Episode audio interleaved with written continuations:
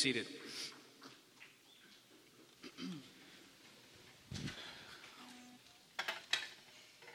Would you just bow with me as we talk to God about looking at His Word? Father, thank you so much for the opportunity that we have to open the Word of God this morning. Father, I pray that your Spirit would be free to speak to our hearts. You know where the week that each one of us have had. And for some, it's been a great week. It's, it's been exciting, and there's been a lot of really cool things that have happened. And we want to say thank you for that because it's from your hand that we are blessed. For some, it's been a struggle. There's been some difficulty this week. And you've also been part of that. And you have made yourself known or, or are making yourself known in the middle of that. And so, God, for the next few moments as we open your word, I pray that we would hear from you. I pray that it wouldn't be my words that are spoken, but yours. I pray that my heart would be open to your spirit guiding and directing this morning. I know you want to make us more like your son, Jesus Christ. And so, would you do that? Would you cause your word to mold and shape us and make us more like you? We'll praise you for it in your name. Amen. If you've been with us the last little while, we've been talking through the book of First Thessalonians, and I want to continue that this morning. It's an exciting little book, and every time I go back and reread parts of it uh, as, I, as I keep preparing, I'm reminded of our church as I read it. It was a church plant that Paul did and uh, on a missionary journey, and he started this little work. And in a very short time, a group of believe, a, a group of folks came to know Jesus Christ and he was forced to leave, and they continued to meet together and to worship together and to spread their faith in Jesus Christ with the folks who were close to them.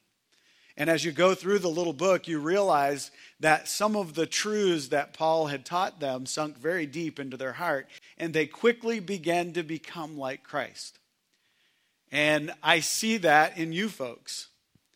Uh, some of you are fairly new to your faith, some are a little older, some of you have been around in your faith for a long time. But as I watch what you've done and how you live life, I see your growth, your maturity in coming to know Jesus Christ, and I see you grow in your faith.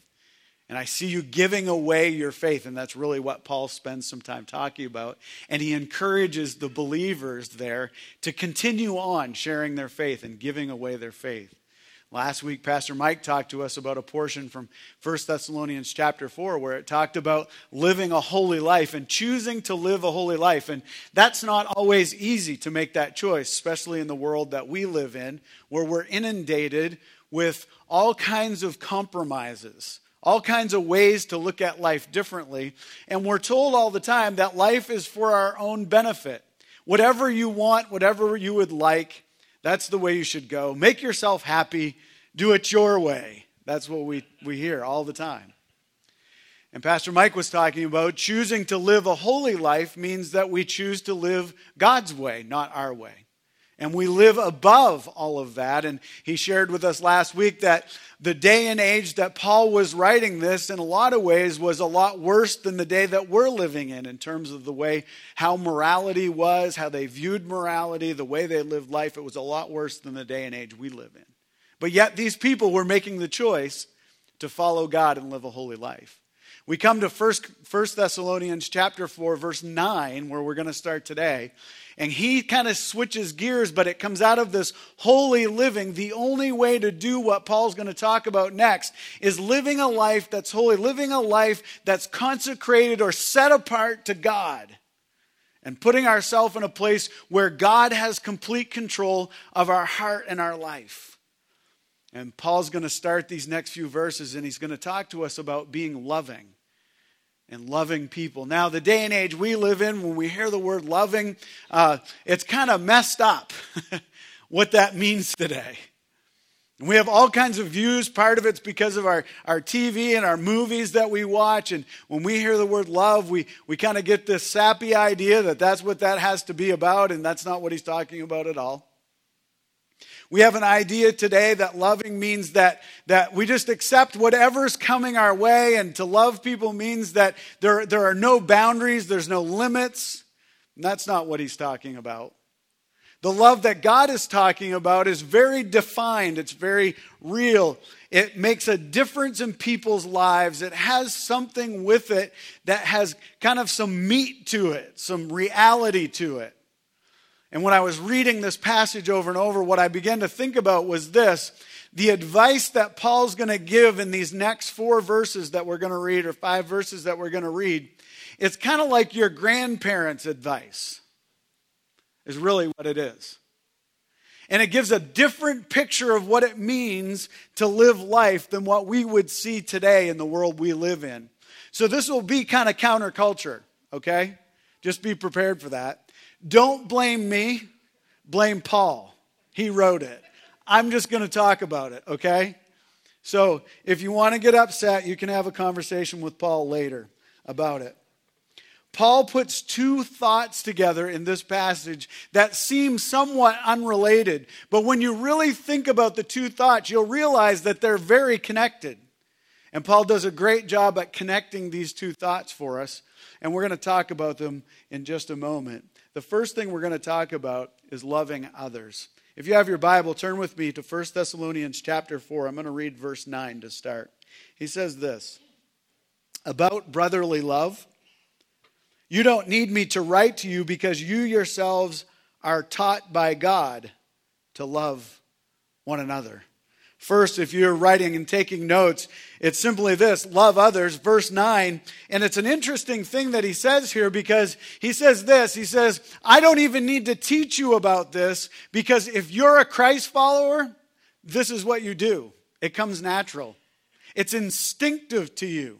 It's the same word there, the whole thing of, of you've already been taught by this or it's instinctual. It's the same idea that we have with animals in terms of this that animals, you don't take a little fish when he, when he hatches, we, we don't teach him how to swim. There's not a school for a school of fish to learn how to swim. It's just natural, right? They hatch and they start swimming. It's what they do. It's instinctive. It's, it's, it's like little birds when, when they finally get big enough and the nest is too small and mama just kind of pushes them out. Their wings go out and they start flying. It's instinctual. It's what they know to do. God has created them. Actually, it'd be good for parents to learn to kick. Anyway, that's a whole other thing. Um, it's instinctive. It's what, it's what God has created them to know how to do, right? And the word here or the thought here in verse 9 is this. Paul says, look, I don't, I don't need to set up classes. I don't need to spend extra time teaching you to love other people because the natural result of becoming a Christ follower is that you would love other people. You say, are you sure about that? Well, this is what the Bible says, 1 John 4 19. We love because he first loved us. It's a result of the love of Jesus Christ in our hearts. John 13, 34 says, I give you a new commandment love one another. Just as I have loved you, you are also to love one another. Romans 5 5 says it this way God's love has been poured out in our hearts through the Holy Spirit that we in turn would love others.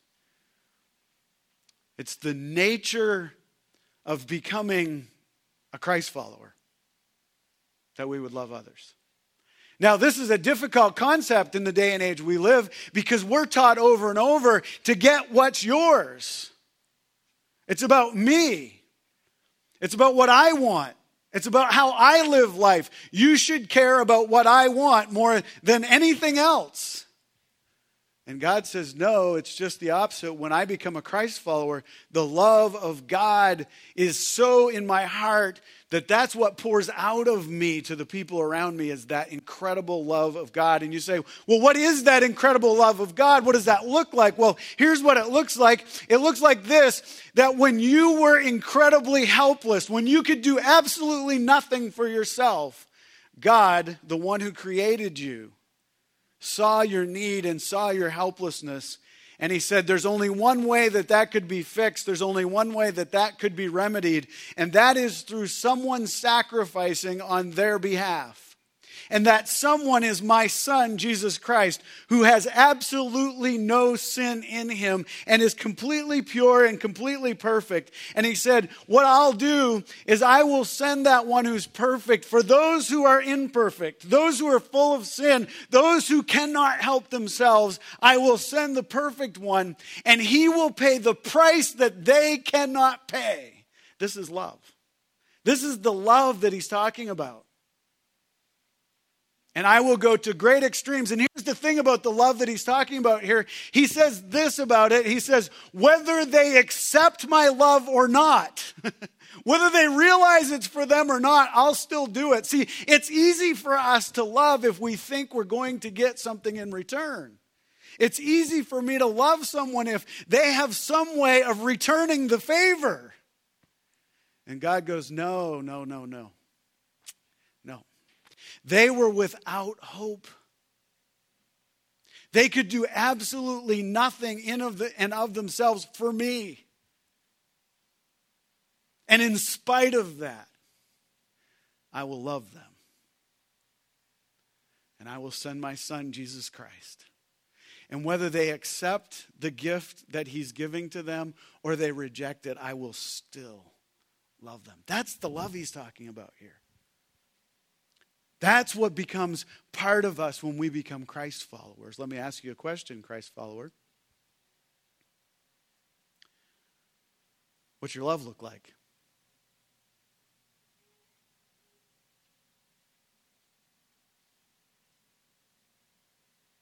Is that the kind of love that spills out of you?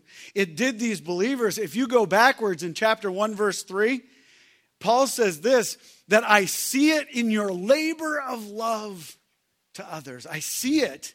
If you look at chapter 3, he says, Look, your love has been known all around Macedonia. If you look at the, at the, at the map, that's a port city that, that, that they were in in Thessalonica, the Aegean Sea's right there. And he's saying, All the towns around there, they know of your love.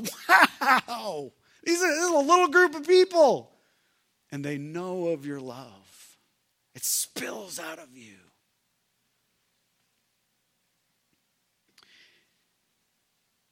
And he doesn't stop there. If you look at verse 10, he says it this way He says, In fact, you are doing this toward all the brothers and sisters in the entire region of Macedonia.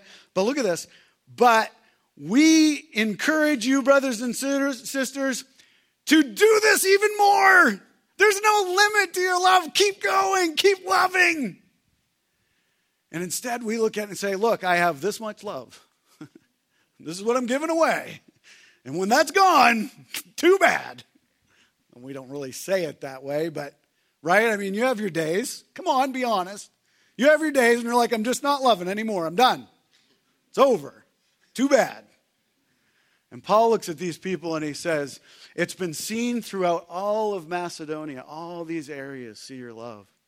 And, brothers and sisters, let me encourage you keep loving, keep going, keep doing it, keep giving it away. Folks, if you are a Christ follower here this morning, the proof of your love, the proof that you are a Christ follower is your love for other believers and your love for other people.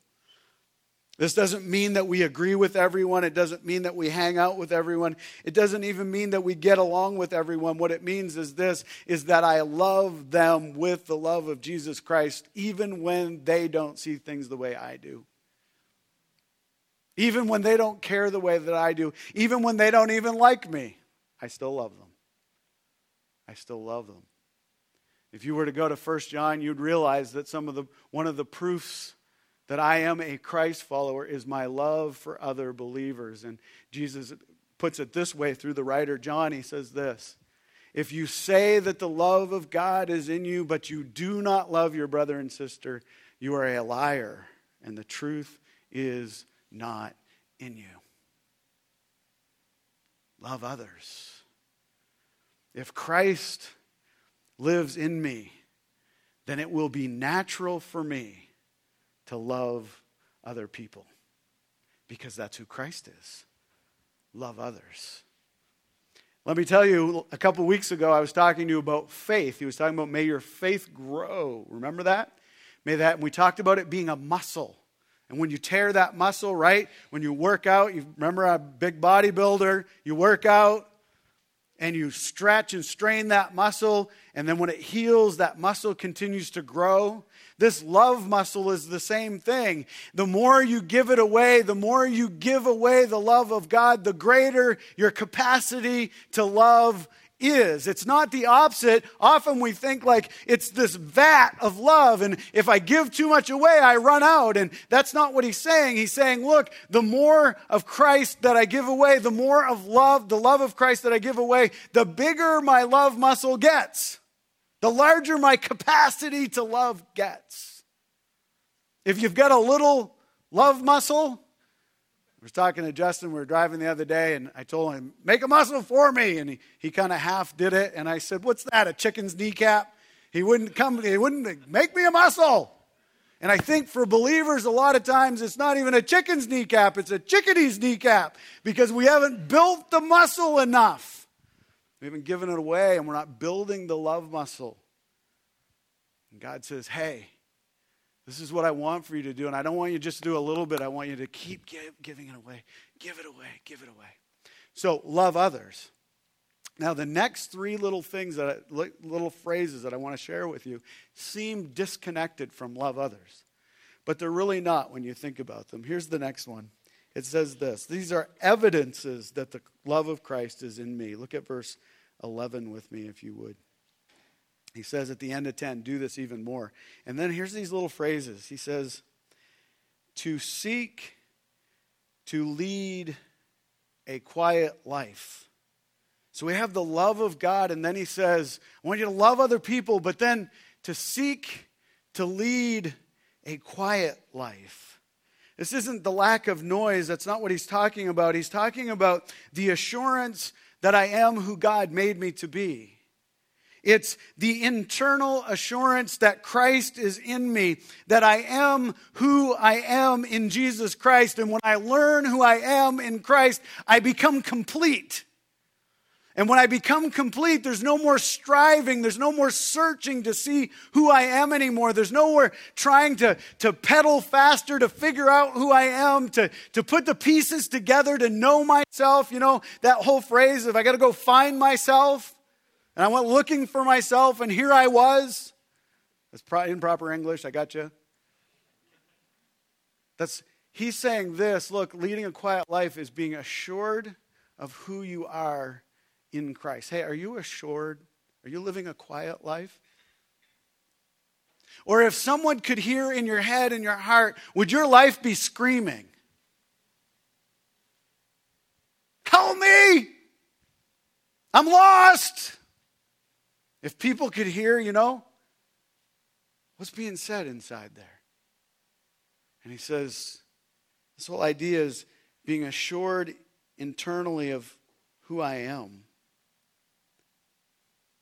go about quietly loving people, it means that my fullness is found in Christ because I'm complete in Him. And I can quietly work out of a foundation of Jesus Christ. I'm not striving to figure life out.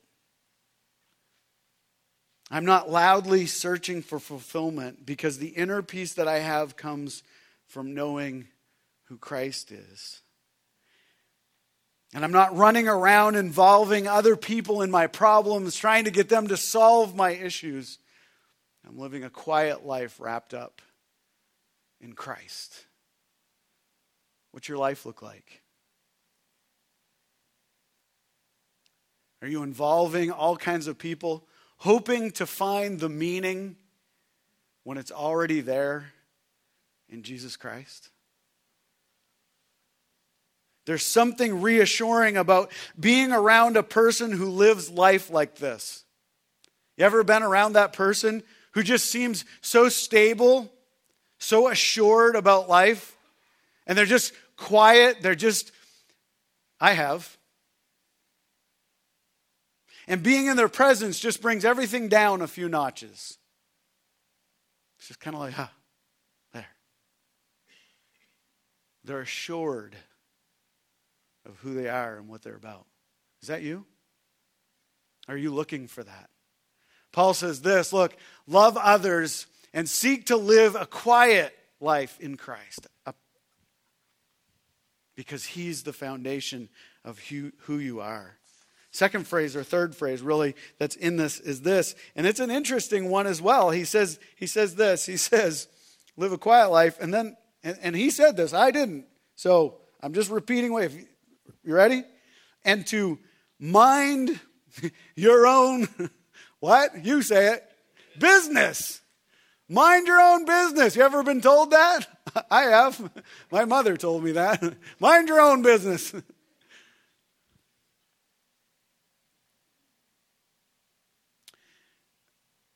Another way of saying that would be keep your nose clean.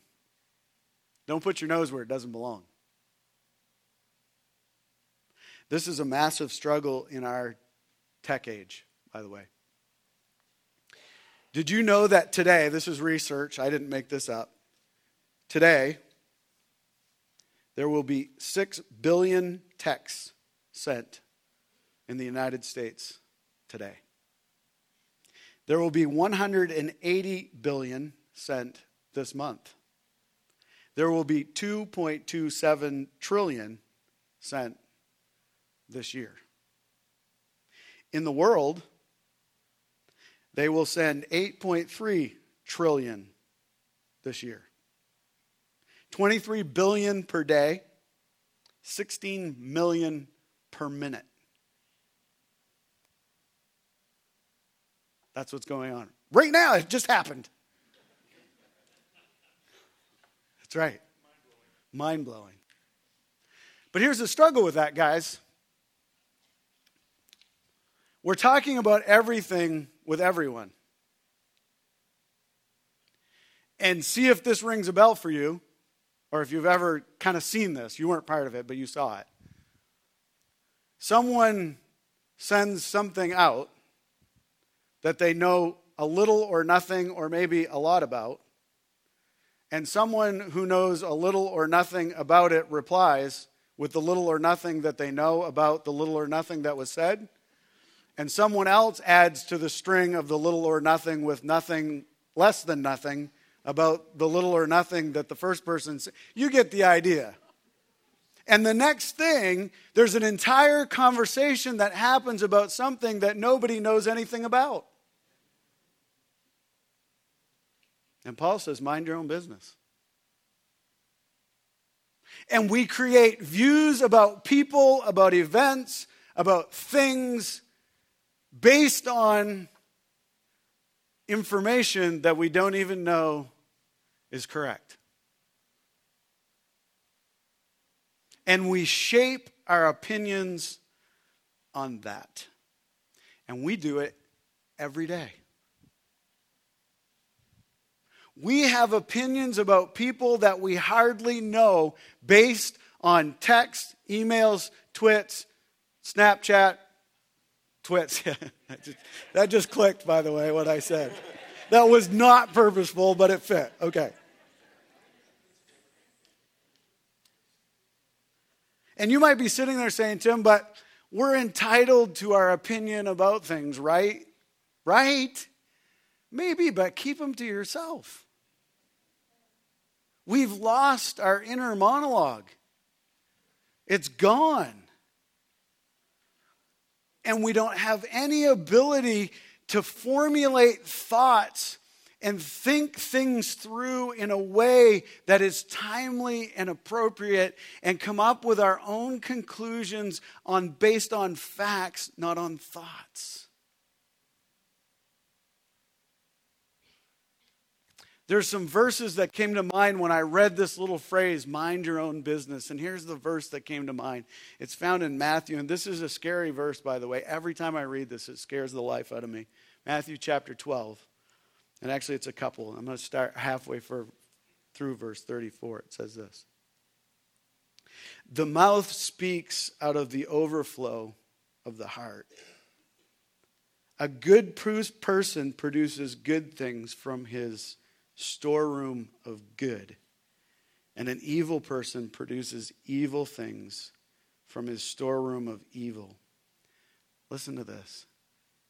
I tell you that on that day of judgment, people will have to account for every careless word they speak. For by your words you will be acquitted, and by your words you will be condemned. That's Jesus.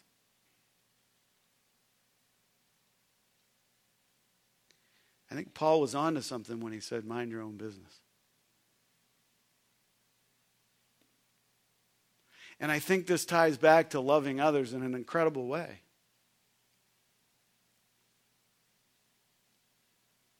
Because if we're spouting our mouth off all the time about things we're not really sure about, it's really hard to love people. Because our attitude and our heart becomes laden with negativity and laden with mistruth. And it guides our minds and it guides how we interact with people. Paul says, Mind your own business. And I think he's pointing back to what Jesus said, and he's saying, Look, when you stand before God, believer, we've told you this a few weeks ago, when you stand before God, it's not sin that God's bringing up because Jesus already paid for that. And if you're a Christ follower, that sin is dealt with at the cross, it's covered by his blood. But when we as believers stand before God, the works and the words and the intents of our heart will be brought up. And that's what I think Matthew's talking about. And he says this Look, know this, that when you stand before God, those words that you chose to use, those idle conversations that you chose to engage in, that led you to places that you should not have been and your mind should not have been, let me show you where they went. Let me show you what they did. Folks, all of that stuff has an influence on the people that are around us. And God says, don't, don't be worried about their business, just love them. And He says, love them even more.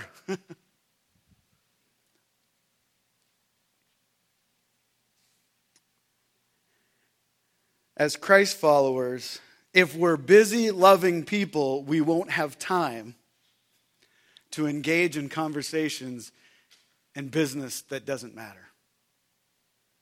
And often what's going on is we're wasting our time engaged in things that have absolutely no eternal value. Man, Satan's good at getting us on that one. He gets us all wound up and riled up, and we, we, we got fighting words. We're ready to go. Let's fight on this one. It's not even true. But we're going to fight about it. So, how do I not do that? Well, refuse to engage. Don't go there. If you don't know about it, don't answer. Refuse to be part of mindless conversation. Refuse to be part of conversations that don't impact you. Refu- be thoughtful and careful in your words and your conversations and make sure that they're seasoned with the truth of who God is and the truth of the love of God in your life. And it will change all that. Don't put your nose in places it doesn't belong. 1 Peter chapter 4 verse 15 says it this way, don't be a meddler. don't be somebody who's always stirring it up. Minding your own business is an act of love. The, the, the third little phrase in this of the act of love, it's found also in this verse, and he says this Mind your own business and work with your own hands. It's like, what? What is it? Why is he talking about working with your hands? And he's talking about love. Well, the day and age that these people lived in First Thessalonica, the Greeks here didn't like to work, and they had slaves to do the work for them. Remember, it's part of the Roman Empire, and everywhere that they took over groups of people, they just brought slaves back and they made them work. And they didn't like to work, and that was the culture they were coming out of. And they would rather have somebody else produce things for them than them do anything for themselves. And so Paul says this to them and work with your hands this is a God given responsibility to us. Before sin, we always say that work is, a, is part of sin. It's not. If you go back to Genesis chapter 2 verse 15, that Adam was placed in the garden to care for and to work for the in the garden to care for what was in the garden. The curse that was part of work was this in chapter 3 verse 17 where he says this, and now by the sweat of your brow Phil, when you're picking all those weeds out of the garden, that is, that's Adam's fault. He, he sinned. Before, they just grew and you came along and you sweet talked them. That was your work. Hey, you're doing well. Keep it up. You're growing great. Produce fruit. Come on. And now you got to pull the weeds. You got to you got to make sure you got to trim it back. You got to do all the work. By the sweat of your brow will you produce what you need to eat. And so the work that God gives us is blessing from God. It's what keeps us busy. It's what helps us produce. It's actually an act of loving other people by doing our job well. And so God says this through Paul. He says, Look, I need you to live a quiet life. I need you to be wrapped up in who Jesus Christ is. And I need you to mind your own business. And I need to, you to work well with your hands. I need you to keep going. I need you to produce what needs to be produced for you and your family. The other problem that was happening in First Thessalonica here was this that people said, Hey, I can just wait and sit and wait for the coming of God, and other people will look after me. Sound like anything we know? They're not waiting for the coming of God, but they're waiting for somebody to look after them. And Paul says, No, you don't wait for anybody to look after you. You work and you produce. It's your God given ability to work. There's pride in work well done. And the Bible says it this way that those who work well sleep well. I know that feeling. You work hard all day, you can't wait to get the pillow, your head on the pillow at night. And sometimes you don't even wait. You just fall asleep in the chair. You're done. You worked well. It also brings meaning to life. It brings fulfillment to life when I work. And Paul looks at this group of people and he says, I want you to produce well and I want you to work hard as God has given you the ability to work, provide for you and your family. There's another place in scripture that says this that he who does not provide for his family is worse than an infidel. He's worse than a, than a sinner who's gone so far astray. You, your responsibility is to produce, to work hard for your family, to provide. So Paul says the expression of love here is to live a quiet life, to be wrapped up in who Jesus is, to mind your own business, to keep your nose where it belongs, and to work hard. And when you work hard, you don't have time to watch everybody else. Hey, the same is true in the church, by the way. When the people of church, of the church, when Christ followers are working hard for the master, for the kingdom of God, they don't have time to complain about what somebody else isn't doing because they're doing the job that God asked them to do. And when people have all kinds of complaints as Christ followers, usually it's because they're doing absolutely nothing. They're just sitting around. Where do you fit in this list? Is your life quiet, wrapped up in Christ? Do you mind your own business fairly well, or are you minding everybody else's? You working hard? You laboring? Why would he say these things? I'm going to wrap this up. Here's why he would say these things. Why in the world would he give these four things? Love others, live a quiet life, mind your own business, and work hard. Labor hard with your hands. Why would he say these things to this little church, this group of people who are following Jesus? And he says, You're doing well at what you're doing. Why would he say these things? Let me read verse 12. He says this So that you may behave, what's the word? Properly. In the presence of outsiders and not be dependent on anyone. Two thoughts. Paul says, I give you these four little commands so that you would behave properly. When we used to go places as a family, there was a lot of us kids. There were six of us kids. I was the littlest. I'm still the youngest. I was reminding my brother that the other day. Just think about that for a minute. It doesn't change. Still the youngest. I remember sitting in the back of our car. This was before seatbelts were important. And I would either be on the floor under somebody's feet or up in the back window because that was my favorite place. And we would drive into my Aunt Donna and Uncle Carl's place. That was one of our regular drop offs. And, and we were stopping. And before we got out of the car, my dad would, before he shut the car off, he would put it in park and he would say, Remember, you represent the Knowleses. I don't know what that actually meant, but I knew this that if I was bad, I got a spanking later. So you just meant that you stayed good. You stayed on the good side. This is part of what Paul is saying here is this. He's reminding them of something.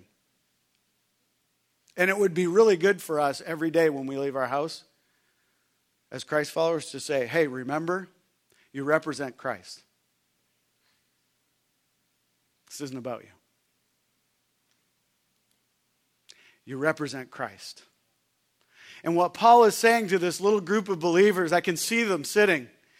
And he's saying, look, remember, if you do these things, if you love other people and you, you live with Christ in your heart and you're assured in who you are in Christ and you're, you've got your nose in your own business and you're working hard with your hands, then you're living in such a way that people will see Christ in you. That's what he says.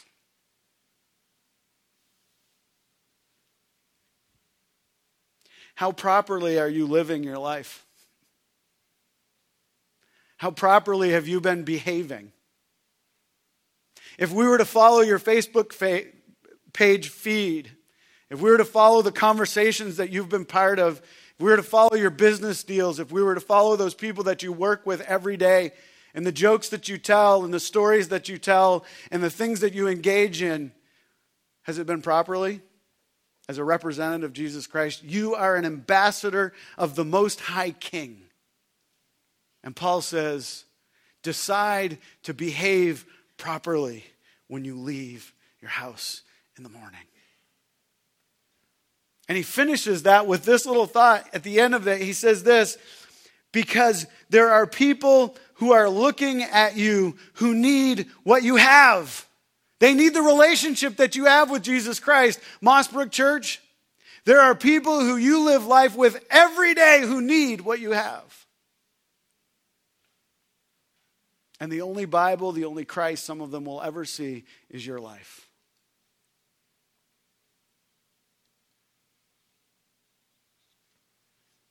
And then he says, and don't be dependent on anybody. And I think this is huge.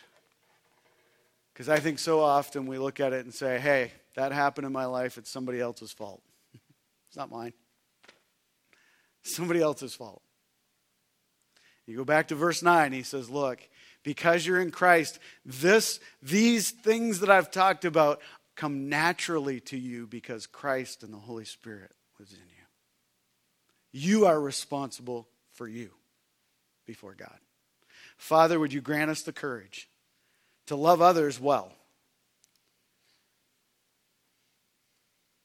to allow Christ to live in us Oh, that we would be the testimony to the greatness of God to those that we live life with every day. That we would behave properly in front of those that we spend time with. Help us with that. Grant us the ability to listen to your Holy Spirit. In your name we pray.